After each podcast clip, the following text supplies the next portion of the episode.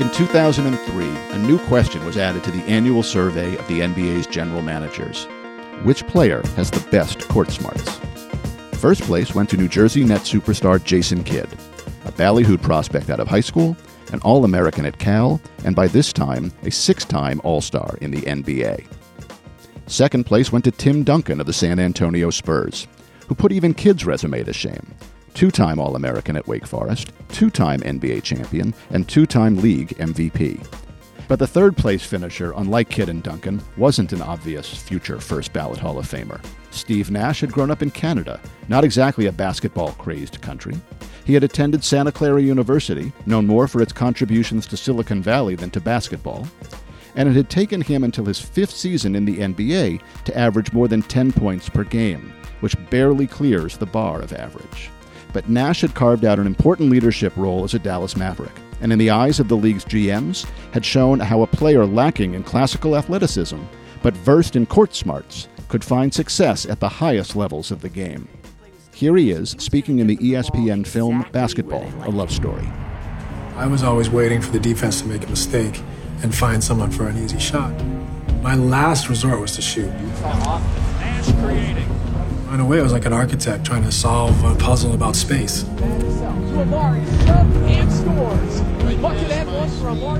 That was really the way I saw the game. Basketball has always shone a spotlight on the impressive physical properties of its players. Who can't help but marvel at Mo Bamba's 7 foot 10 wingspan, Zach LaVine's 46 inch vertical, or John Wall flying to the basket in a supersonic blur. But there is a number that you won't be able to find on any scouting report or stat leaderboard a player's basketball IQ, and it might be the most important metric of all. Or how else would Steve Nash, the six foot three pride of Victoria, British Columbia, go on to win two MVP awards, rack up assist titles, and enter the Basketball Hall of Fame this past summer as one of the greatest point guards who ever lived. I'm Ben Shields. I'm Paul Michelman, and you are listening to Counterpoints, the sports analytics podcast from MIT Sloan Management Review. In this episode, the curious case of Steve Nash and the elusive quest to measure basketball intelligence.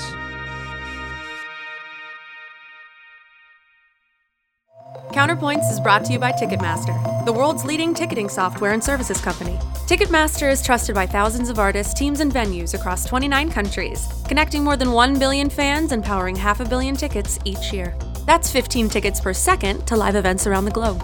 So whether you're grabbing seats to a must win game, catching the hottest show in town, or giving someone you love an experience they'll remember forever, head over to Ticketmaster for 100% safe, verified tickets to your next unforgettable event. Because live only happens once.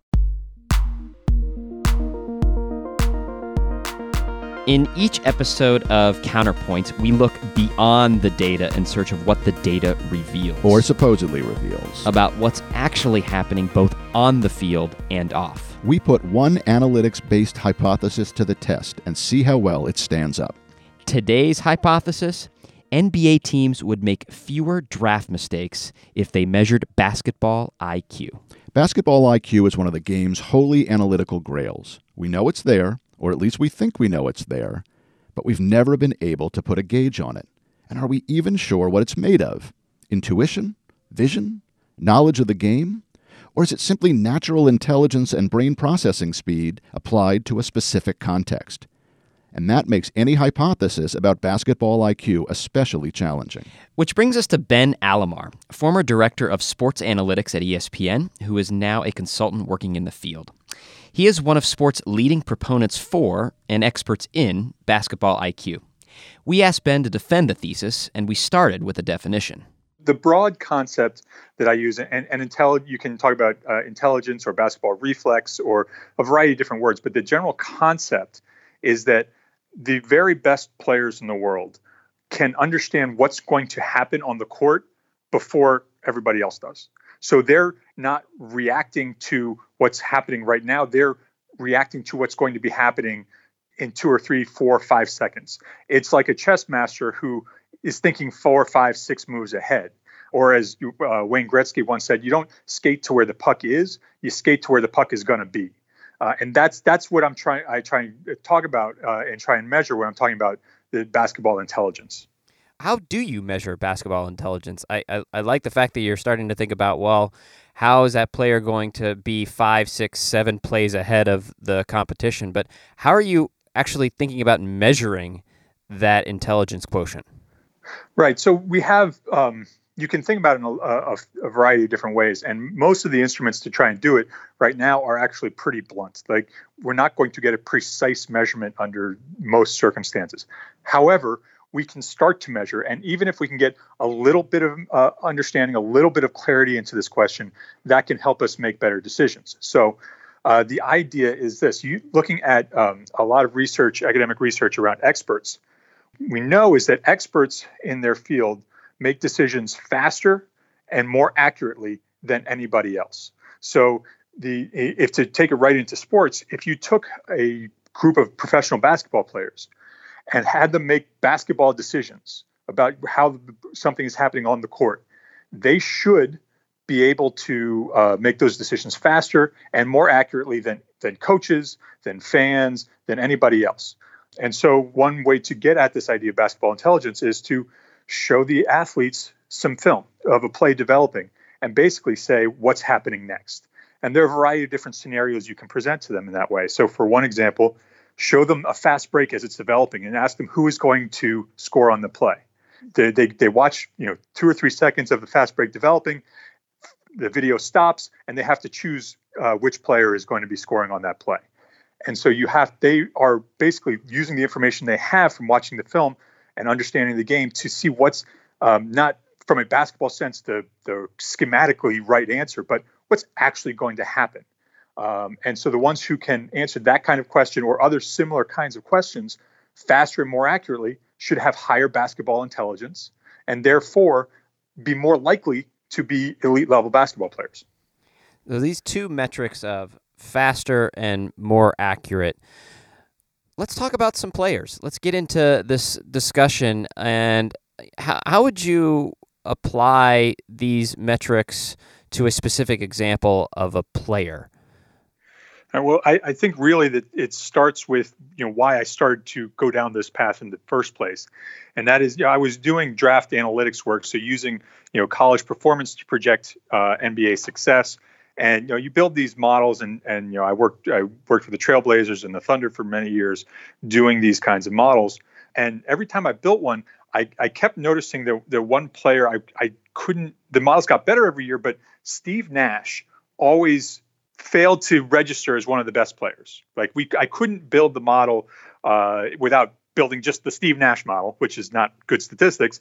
Uh, that without you know Steve Nash not being in sort of the top tier and and and that seemed wrong and it bothered me and i started to refer to steve nash as my nemesis like he i, I got to figure out this guy right and so that's where i started to go down this path of like all right so what are we missing what is the information that is missing that we need. And so the the, the concept then becomes all right so college players are you know you can do really well in college by being a great athlete. If you're a great athlete you can perform well in, in the college game. Um, but everybody in the NBA is is a, you know there's a minimum standard of athleticism in the NBA It's higher in the co- than college, and so you can't just bully your way through with just that pure athleticism in the NBA. There are too many examples we've seen. So in thinking about Steve Nash and thinking about the draft in general, it's like we make mistakes based on athleticism because most of our information is either a pure athleticism, you know, your combine measurements, you know, speed, uh, height, all that kind of stuff, you know, vertical jump, or it's colored by athleticism in terms of college performance. The piece that's missing is this basketball intelligence. We don't have a pure measure of it. So I designed this uh, tool that would you know provide the video, uh, collect the answers, time the the answers, gauge how accurate the answers were. And when I was with the Thunder, we they, they we took this tool to the Portsmouth Invitational Tournament, uh, which is a, a collection of college players who are hoping to if they're really, really lucky, be the last pick in the NBA draft, are probably going to be undrafted free agents. Um, and most of the people at the Portsmouth Invitational are never going to play in the NBA. And so the Thunder took this tool and they gave it to uh, around 20 athletes there. Uh, and, and, it was you know, a brief five minute quiz. I think there were about you know, 15 questions that they answered. Um, And what was really interesting about that data uh, is that everybody did pretty badly except for one player. One player scored well, both on speed and accuracy, like well above everybody, and in the neighborhood of where we would expect a professional player to be uh, relative to everybody else we had experimented with this on. Um, and he was the only player in, none of those players ended up getting drafted, including this guy. But he's the only one to ever actually have a career in the NBA. And it's Kent Bazemore who had a mm-hmm. he's having a reasonable NBA career. Oh yeah. Um, my thesis then, I obviously we don't have the data to prove this in any real way just yet. But the, the thesis is he separates himself because he has basketball intelligence and his data, much like Steve Nash's data, probably didn't reveal that from in, in, in college in the same way that it does that it uh, can uh, you know be an advantage in the NBA. Yeah, that example of Nash is obviously a good one, and Bazemore is a great one as well because he has exceeded a lot of expectations and a lot of ways came out of nowhere. And yeah.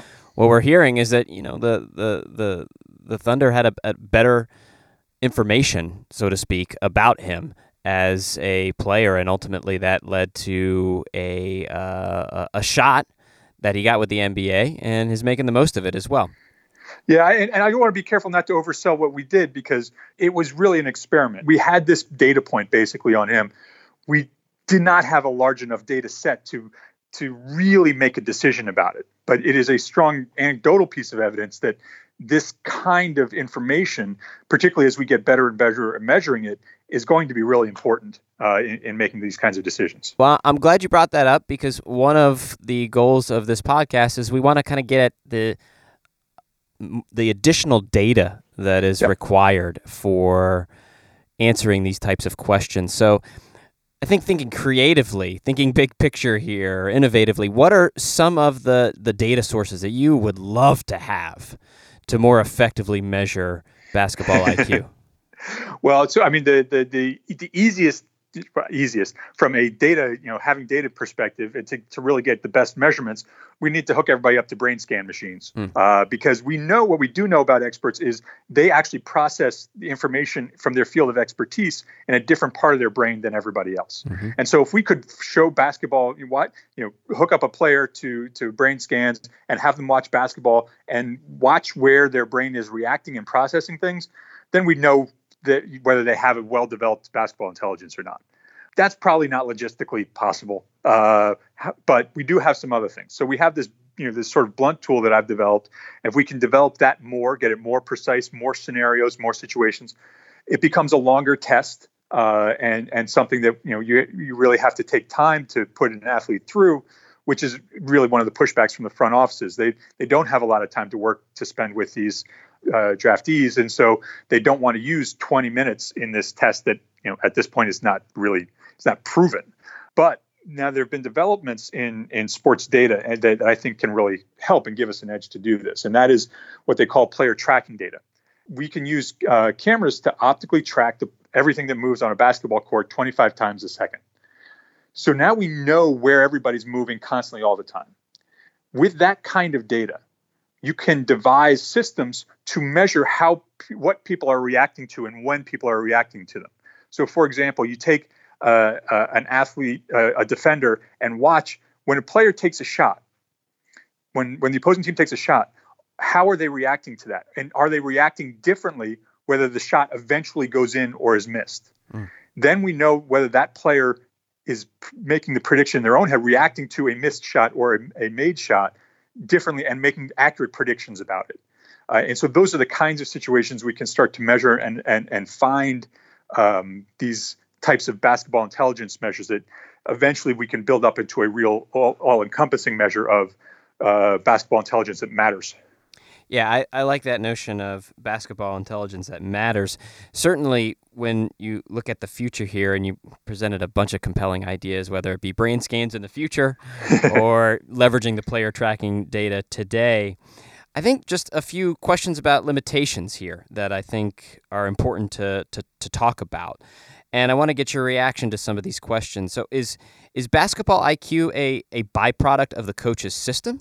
Or do you see it as specific to the player's basketball expertise? We get into this debate a lot in football, yeah. for instance, about the success of a quarterback. You know, what what is the what is the the variable of the offensive or defensive system as it relates to basketball IQ? Yeah, I, I think that basketball intelligence is not doesn't manifest itself as one thing, and mm-hmm. so it, it's different in each player.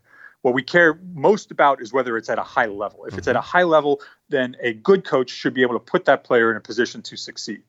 Some systems, though, there will be some times where a player is just a bad fit to a system. Mm-hmm. So no matter how smart they are, it's just a bad fit. I mean, um, you know, we, we we can imagine if you know uh, you take somebody like like like LeBron mm-hmm. and he is told to you know play play the five all the time, like right. and just do what a traditional five does. Like that would not be a good situation. He would probably do fine, right. but he wouldn't be LeBron. Right. Um, and so those are the kinds of you know system is important and affects performance, but to succeed at all in any system at the NBA level, at the truly elite level, there's got to be you know this level of intelligence. All right, good. I, I, I'm I'm following you there. Let me let me pick up on this this level of intelligence and ask you this question: Can someone have a high basketball IQ without a high level of natural intelligence? And and, sure. and if so, how are teams, if at all, measuring intelligence generally? So there, I, and I can speak only to you know the the teams that I've worked for mm-hmm. uh, in terms of sort of the general testing, and I've seen a variety of things in the marketplace that people are trying to sell to teams uh, about general, not necessarily. There's some t- intelligence testing. Uh, you know, the NFL has has their measure that they do at. Um, uh, uh, during the combine, and they're all very general in, in nature. And some of them are general psychological testing about you know profiles and things. Um, none of those things are really validated against performance on on the court mm-hmm, or mm-hmm. the field of play in any way that I've seen. And you know, you can have somebody who's not a not very bright and still be a great great basketball player. Mm-hmm. Um, typically, you know, the the very the very very best are usually pretty intelligent people, mm-hmm. but that there's no requirement that you have to be a genius in general to be uh, a, a superior athlete. You just have to put the time and what you know is often referred to in the literature as deliberate practice in to get to a point where your brain is functioning and processing things in the way an, an elite uh, basketball player does. Yeah, that's a, that that's great. All right, we're gonna get you out of here on this. Want to ask you if you've got a prediction for the upcoming season? Is it Warriors again? Where where are you at? I guess where's your heart at, and maybe what are the numbers telling you early? Okay, so we we clearly have the Warriors. I think we're you know they're like 56, 57 percent chance to win the, the, the championship right now in our mm-hmm. measures. Mm-hmm. So they're they're far and away the best team. But if we look back on last season, uh, we got to remember that you know the Rockets were really a just a, a, Chris Paul hamstring injury away from winning the Western Conference and then likely the, the whole thing. So there is some vulnerability there. Uh, and so I like I like Boston and I like Houston to to make a run at, at, at, at Golden State this year a little bit. But still, if you had to put money down on, you got to go Golden State at this point.